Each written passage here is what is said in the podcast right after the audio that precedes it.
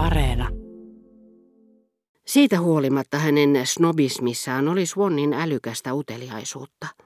Muistan, miten hän sinä iltapäivänä kysyi Madame de Germantilta, voisiko hän tutustua Monsieur du Lohon, ja kun Hertua Tar vastasi, että tämä sairasteli eikä käynyt ulkona, Gilbert kysyi, minkälainen hän oli, sillä hän lisäsi punastuen kevyesti, hän oli kuullut Markiisista paljon.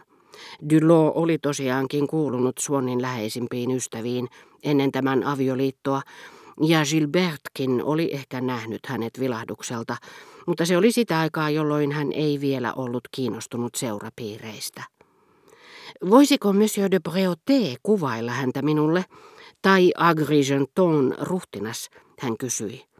Voi ei alkuunkaan, huudahti Hertuatar, joka tarkalleen tunsi maakuntien väliset erot ja tapasi maalailla hillittyjä muotokuvia, joita väritti hänen kullankarvainen äänensä ja orvokin sinisten silmiensä pehmeä loiste.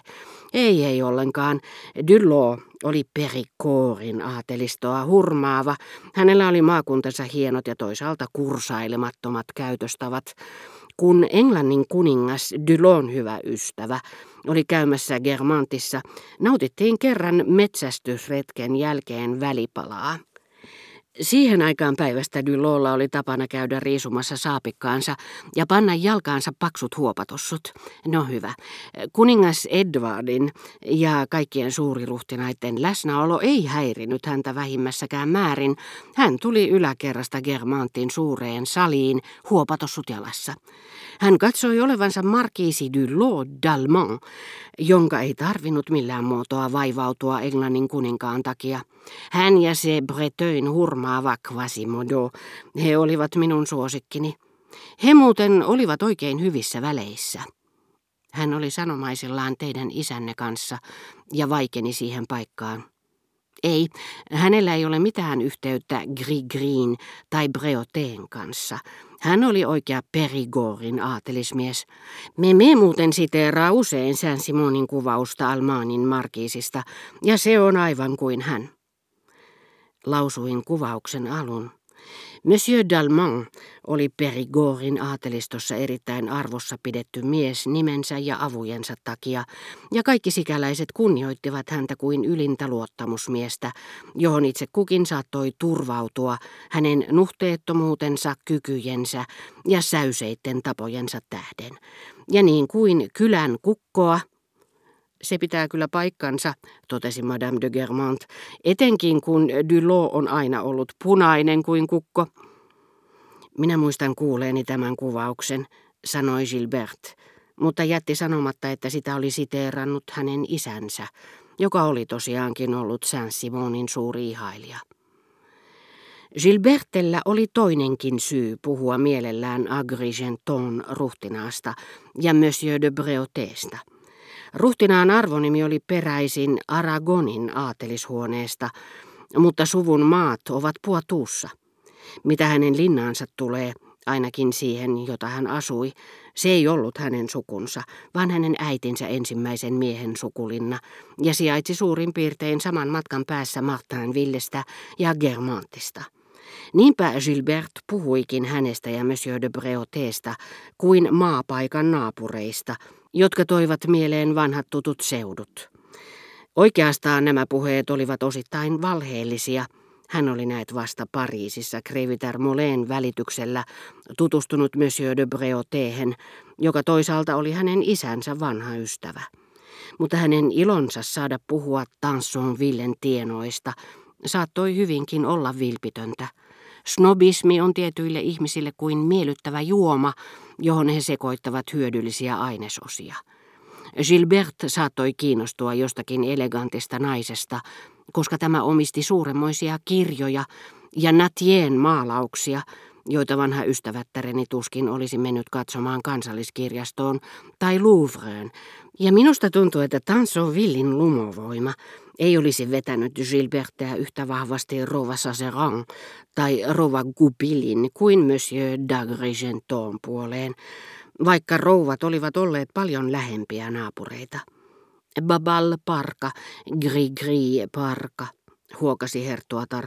He ovat paljon huonommassa kunnossa kuin Dulot. Pahoin pelkään, että kummastakin kohta aika jättää. Luettuaan artikkelini Monsieur de Germant onnitteli minua, mutta jokseenkin vaisusti.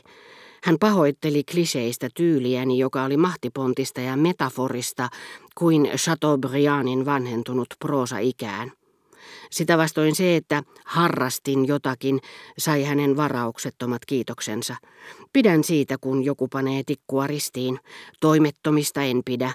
He eivät muuta tee kuin tärkeilevät, taikka vouhottavat, typerää roskajoukkoa.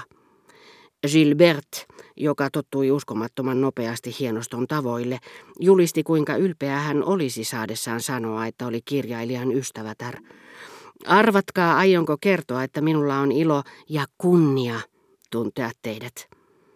Ettekö haluaisi tulla huomenna kanssamme opera komikkiin, kysyi Herttua Tar minulta, ja ajattelin, että he olivat varmaan menossa samaan aitioon, jossa olin ensimmäisen kerran nähnyt hänet, ja joka oli silloin vaikuttanut minusta saavuttamattomalta kuin merenneitojen vedenalainen valtakunta.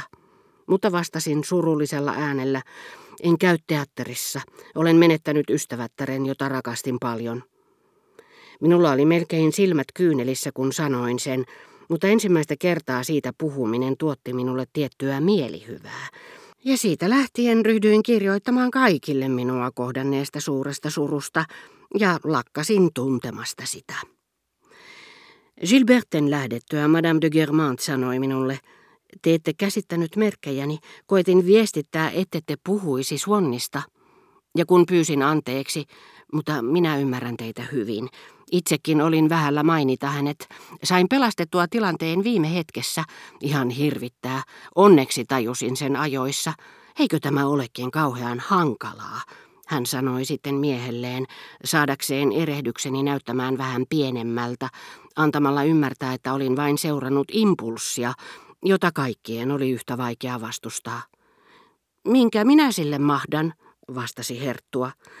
Sanokaa ihmeessä, että vievät ne piirrokset takaisin yläkertaan, koska ne kerran saavat teidät ajattelemaan Swannia. Jos ette ajattele Swannia, ette myöskään puhu hänestä. Seuraavana päivänä sain kaksi onnittelukirjettä, jotka hämmästyttivät minua kovasti. Toisen oli lähettänyt rouva Gupil, Combreesta tuttu rouvashenkilö, jota en ollut nähnyt vuosikausiin, enkä Combreessakaan puhutellut kuin pari kertaa. Lukusali oli välittänyt hänelle Figaron. Kun elämässämme tällä tapaa sattuu jotakin huomiota herättävää, saamme uutisia ihmisiltä, jotka ovat tuttava piiristämme niin kaukana, joiden muistokin on jo niin vanha, että nämä henkilöt tuntuvat olevan pitkän välimatkan päässä, etenkin syvyyssuunnassa. Unohtunut koulutoveri, jolla on ollut ties kuinka monta tilaisuutta, muistuttaa itsestään, antaa nyt elonmerkin, eikä suinkaan ilman taka-ajatuksia.